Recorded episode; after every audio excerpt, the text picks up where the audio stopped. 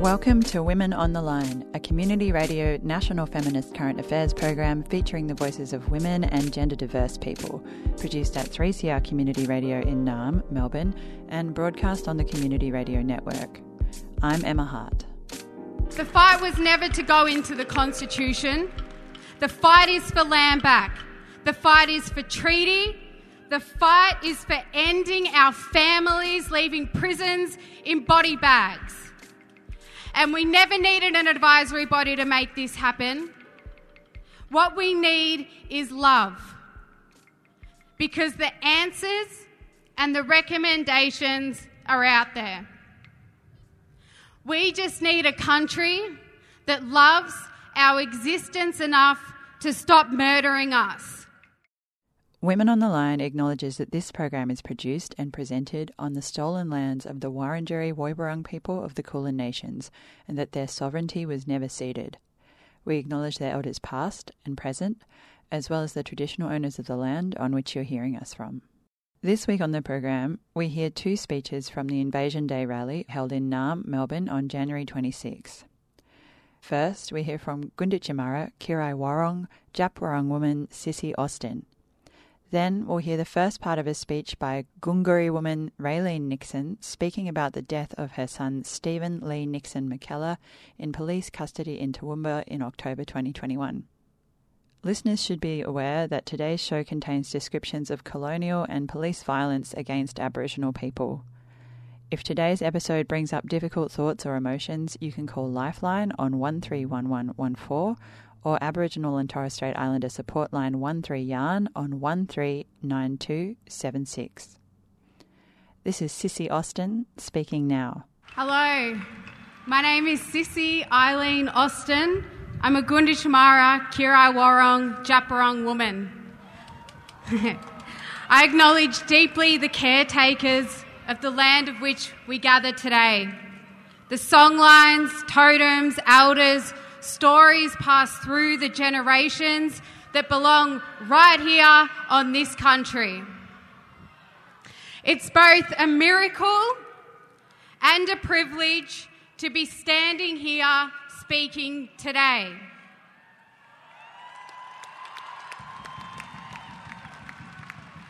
The lead up to and the day of January 26 has forever been a gut wrenching one a day where a country celebrates a violent invasion and genocide.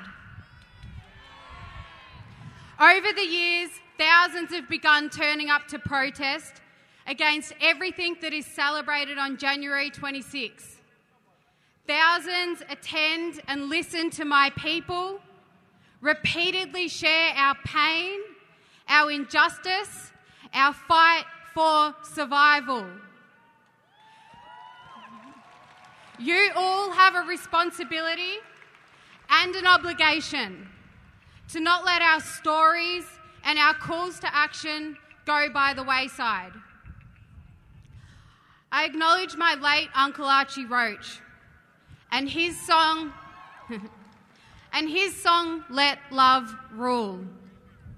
A song with a message I feel the obligation to not let go by the wayside a song that guides me in how I navigate this country, and a song that tells the story of how true and raw love is in black communities.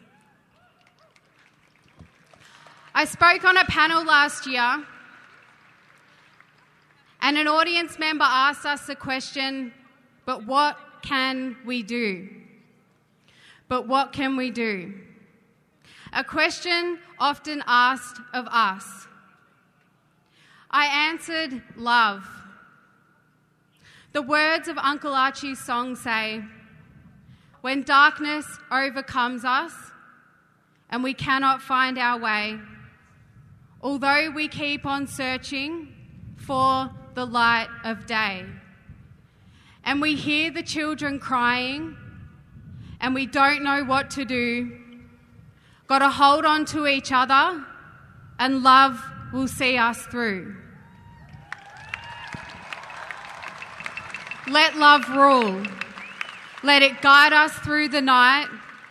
that we may stay together and keep our spirits calm.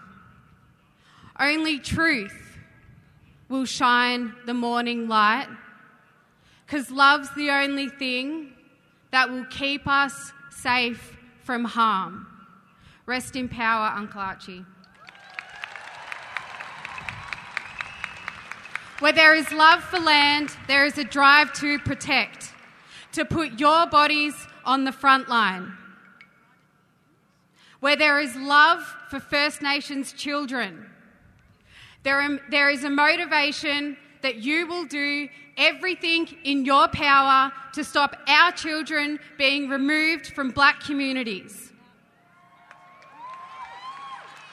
Where there is a love for the waterways and totems. With love comes a commitment to understanding deeper why our waterways and totems need protecting. And with that understanding, you realise why we need you to fight with every last breath for both our future in this country and yours. You wouldn't be here today if you didn't love something about the oldest continuing culture in the world, or that you didn't love the idea of a dream becoming a reality a dream of a country free of injustice towards First Nations clans and nations. A dream where black mothers can stop living in fear of their babies being taken away. A dream where black bodies stop exiting police custody in body bags. A dream where chainsaws are lifted off the breasts of Djab Wurrung birthing trees. Our dreams can be your dreams too. Dreams become a reality when we learn how to love. I said at the beginning that it was both a miracle and a privilege to be standing here today. In just two weeks, it will be one year since I was violently attacked running on Wadawurrung country in the Lal Lal forest. To think that this time last year, I would have been dying for January 26 to be over. And just two weeks following, I was reminded that the violence of January 26 isn't isolated to just this day.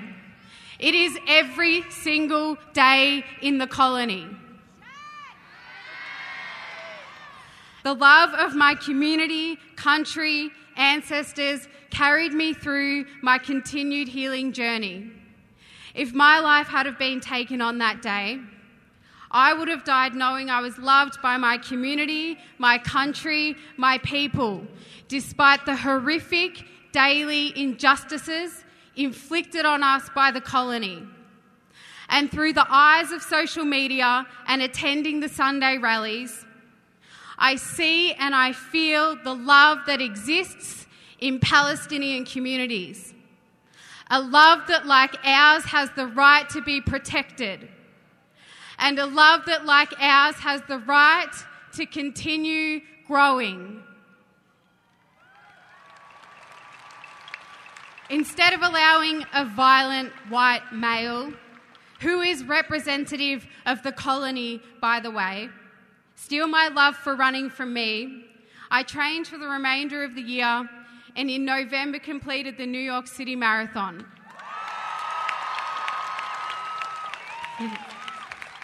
An achievement that is representative of the Gunditjmara bloodlines running through my veins representative of my community, my people, contrary to how mainstream media portrays us. I have no idea in the world who the man was that attacked me that day. Most likely because of Victoria Police's failed investigation. Or maybe I am naive to think there was even an investigation at all. Do you know the very first thing the copper dog said to me the day after the attack? You seem incredibly calm, Sissy, in light of what you are alleging. Victoria Police being Victoria Police. They don't care about us. And no program, no artwork, no flag pin will convince me otherwise.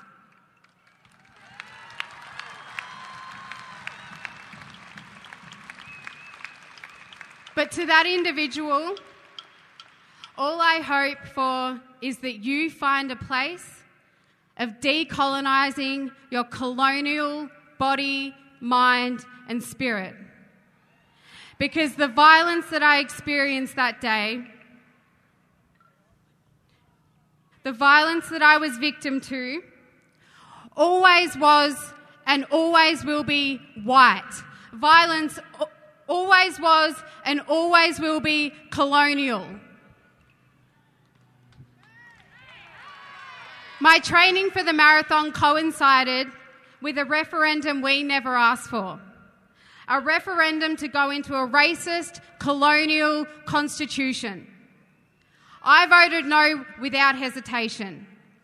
But what I would preferably do is tear up every single page of the racist, colonial, illegal constitution and set it on fire. Set it on fire with every other policy that will never be fixed. Let's throw all reconciliation action plans in this fire too. Because reconciliation is dead. You cannot reconcile with a country that denies our existence. You cannot reconcile with a country that refuses to tell the truth. We are sick and tired of being dragged through tokenistic gestures. When I see the horrendous human beings signing their names on bombs being dropped on the beautiful people of Palestine? Shame. I can't help but draw the parallel here in this country, where we have cops with flag pins murdering our people, where we have mi- mining companies with our, our artwork displayed in their boardrooms, destroying our country where we have child protection workers with an acknowledgement of country at the bottom of the email they just sent to a black mother telling her that she won't be getting her children back. The only way forward is to set it on fire. The fight was never to go into the Constitution. The fight is for land back. The fight is for treaty. The fight is for ending our families leaving prisons in body bags. And we never needed an advisory body to make this happen. What we need is love. Because the answers and the recommendations are out there. We just need a country that loves our existence enough to stop murdering us. We need a country that loves our land enough to stop destroying it. We need a country that loves our totems and animals enough to stop starving them of the environment they need to survive.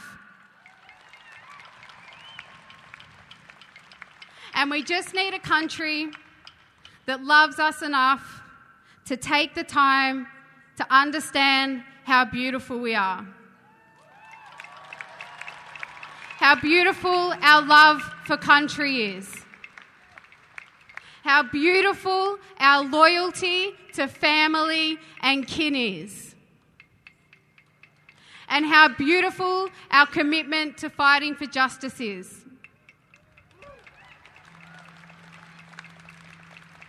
I suffered a severe concussion following the attack And from that, I had momentarily lost my speech.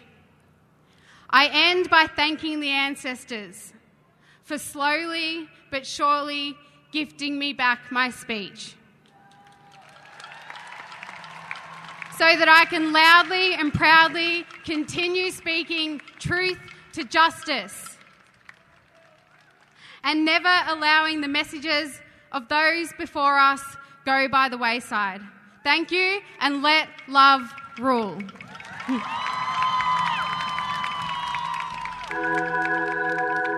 Women on the Line. On community radio around so called Australia, you're listening to Women on the Line. This week on the program, we're hearing some of the speeches from the Invasion Day rally held in Naarm, Melbourne, on January 26. You just heard the voice of Sissy Austin speaking at the rally outside of Parliament House. Next, we'll hear the first part of a speech by Raelene Nixon speaking outside Flinders Street Station about the death of her son, Steven Lee Nixon McKellar, in police custody in Toowoomba in October 2021. My heart is heavy, tears still fall. I feel my spirit ache from the injustice of it all. Police on the front foot, the truth they hide. There is no pride in genocide. No. A violent altercation is how they describe self-defence as he tried to keep them at arm's length. His life they took, no remorse, no compassion, sworn at while beaten with the baton. Choke the dust out, choke him out, they say. Before they know it, he's lifeless, handcuffed on the ground, four minutes before they realised he wasn't breathing or making a sound. Aboriginal law, our cultural duty, they denied. Institutional and structural racism, like a badge of honour, they wear it with pride.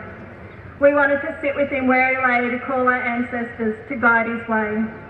We don't want no trouble, is all they say, wanting us to conform to their racist ways. An inquiry will be held, the coroner tells us it's not about blame. They'll make recommendations so it doesn't happen again. Sorry for your loss. Sorry for your pain. My name's Raelene Nixon.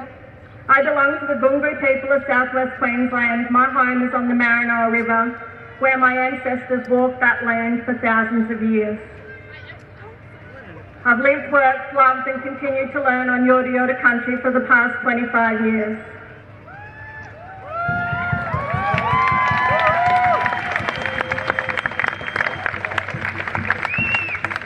That poem was written by my sister Sarita son Stevie Lee, who was killed at the hands of Queensland Police on the 7th of October 2021. You see it on the TV and you don't think that it will happen to you and that it does and your whole life's changed forever. I'd like to acknowledge all the lands in which we live and pay our respects to our elders and all grieving families who have lost loved ones in this way. My heartfelt thanks to the Dhadjowa Foundation and Pay the Rent and the incredible women who, despite going through this themselves, find the strength to support families. Please donate and support them. The support does get to the families who need it. We are the oldest living culture on earth. We have the most incredible legacy of leaders who showed immense courage.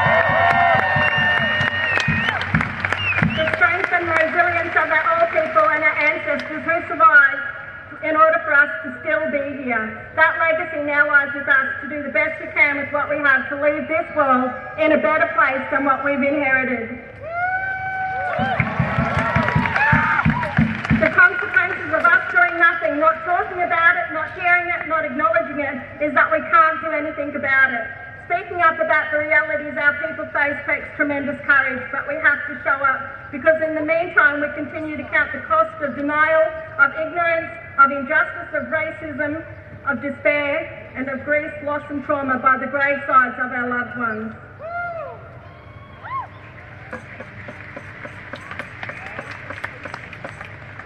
We have spent most of our post-colonial lives surviving genocide, doing the best we can with the limited resources and power to demand Indigenous rights, reminding ourselves and future generations of our legacy by telling and retelling our histories, trying to reclaim our languages driven almost to extinct.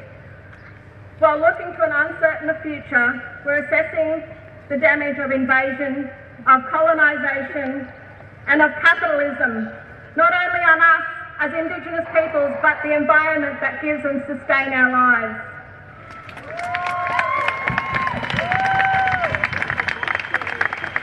We have to dismantle the racist systems that see our people over-policed, over-incarcerated, and the ultimate death of Aboriginal people in Australian custody.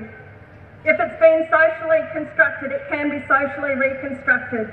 We want policy change. We want racism to change because the, the reproduction of racist discourses and post-colonial relationships is a serious challenge.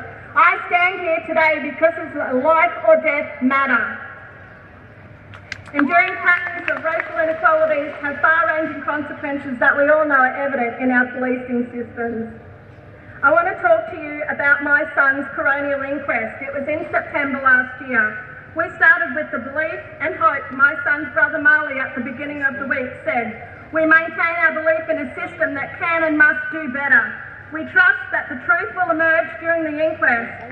Steve's memory will serve as our inspiration, motivating us to fight for a more just and equitable society where no one is above the law, not even the police. Every life is valued. Together as a united force for justice, we will prevail.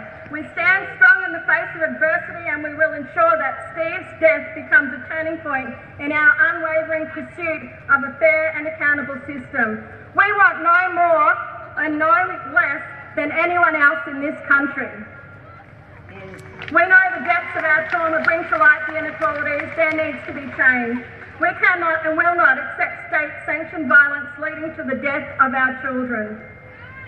The number of injustices during the week of the inquest was inexplicable.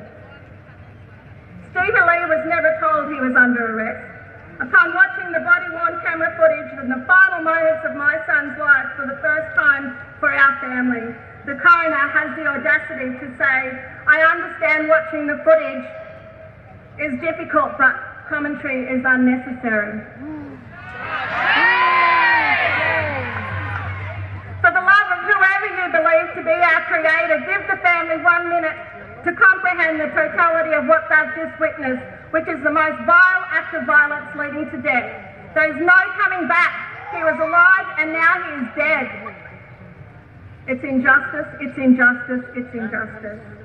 The historical context of invasion, of colonisation, the establishment of the Constitution and policing, and the way racial violence is a constitutive feature in all states and territories in this country. My son's death was not an aberrational tragic event, but one that was entirely at peace with the way police have traditionally policed Indigenous communities. This responsibility against the backdrop of the past to treaty, with its stress on truth telling and healing, is both to compound the grief we feel and to deprive us of any hope. That this process will deliver substantive recommendations to prevent further deaths in custody. Sometimes it just comes down to human compassion and doing what's morally right. The only thing that's going to come out of my son's inquest is new tasers new state-of-the-art tasers and retractable batons for the Queensland Police. You're welcome. The purpose of the inquiry didn't align with what it seemed to have been. It was centred on validating the thoughts, actions and conduct of the individuals involved. We attended the inquest due to a profound sense of injustice and regrettably, instead of receiving transparency and justice, we were met with additional anguish and sorrow. Instead of hearing about what changes will come to protect others, we heard about how the lateral vascular neck restraint or chokehold is a non-lethal tactic, even after its use killed my son. It's crucial to recognise that the thoughts of the police should not attribute to the lives of indi- individuals. The police involved acted on the thought that the car might be stolen, but they didn't know. They thought they might be rammed, but they weren't. They thought the car might be locked, but they didn't check before drawing their batons and smashing the windows, thereby against their own protocols, escalating a situation to such that it was seen as high risk on their own accord. They then use that high-risk situation to justify their lethal use of force. My son is not here purely on assumptions based on what officers thought might happen, not what actually happened. As a family, we started that week with resistance. Throughout the week, our story was not told, and neither was the story of my son's last moments. He was terrified, acting in self-defence. Though his story has not been heard, I am not done talking. We're calling for the Prime Minister and Linda Burney to meet with the bereaved families. I want a complete ban of the use of chokeholds and neck restraints in the police force tactics.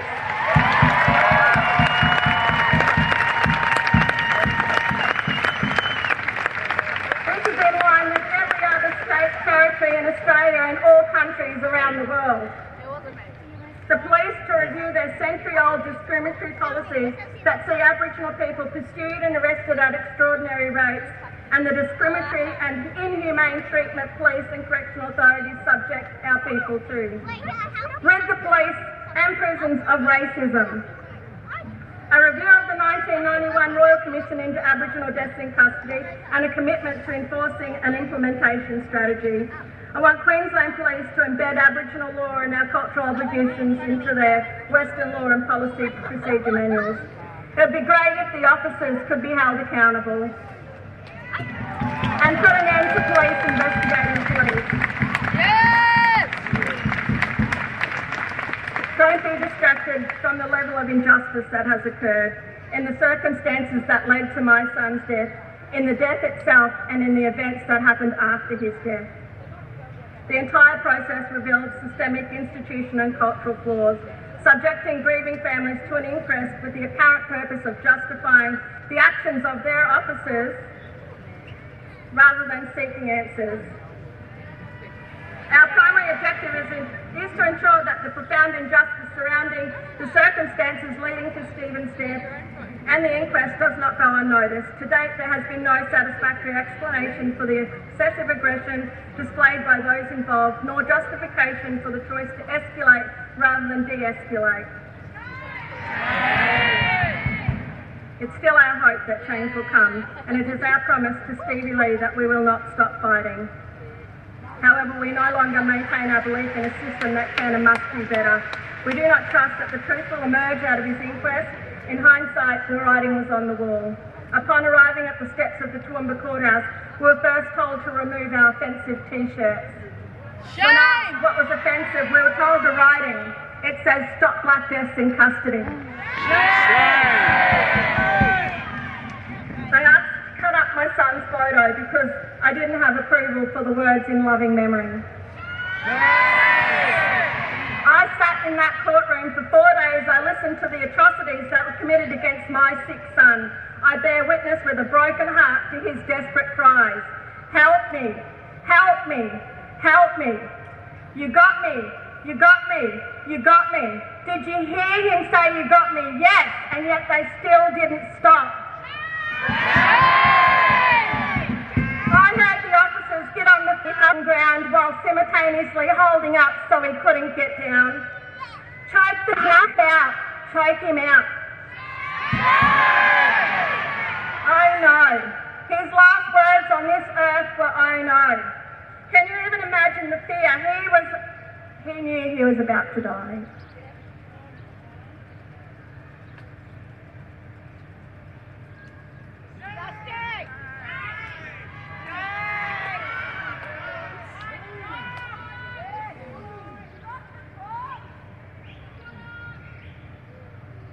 We travelled 1800 kilometres and sat there for four days, affording everyone else the opportunity to speak, to say what they believed had happened there. We couldn't, we weren't afforded 10 minutes at the end. We come in peace. The only justice a family gets is to be a part of the solution in the hope that our loss can prevent someone else's family from the heartache and despair that we experience.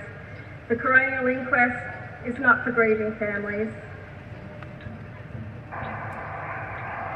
Sorry.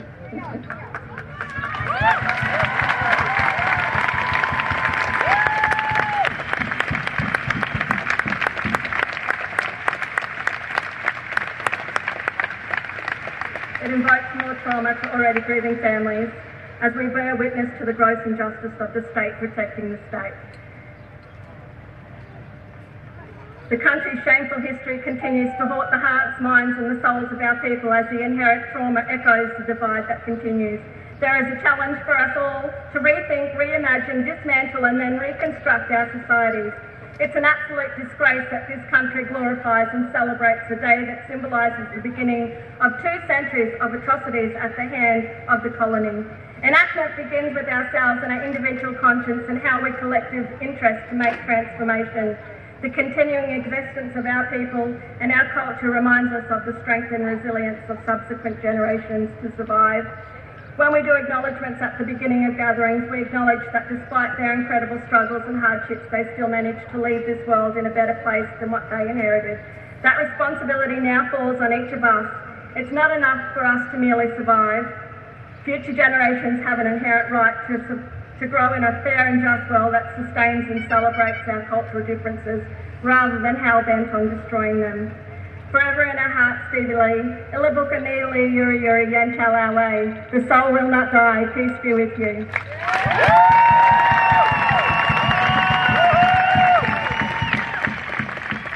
That was Raelene Nixon speaking about the death of her son, Steven Lee Nixon McKellar, in police custody, speaking at the Invasion Day rally held on January 26 in Naarm, Melbourne.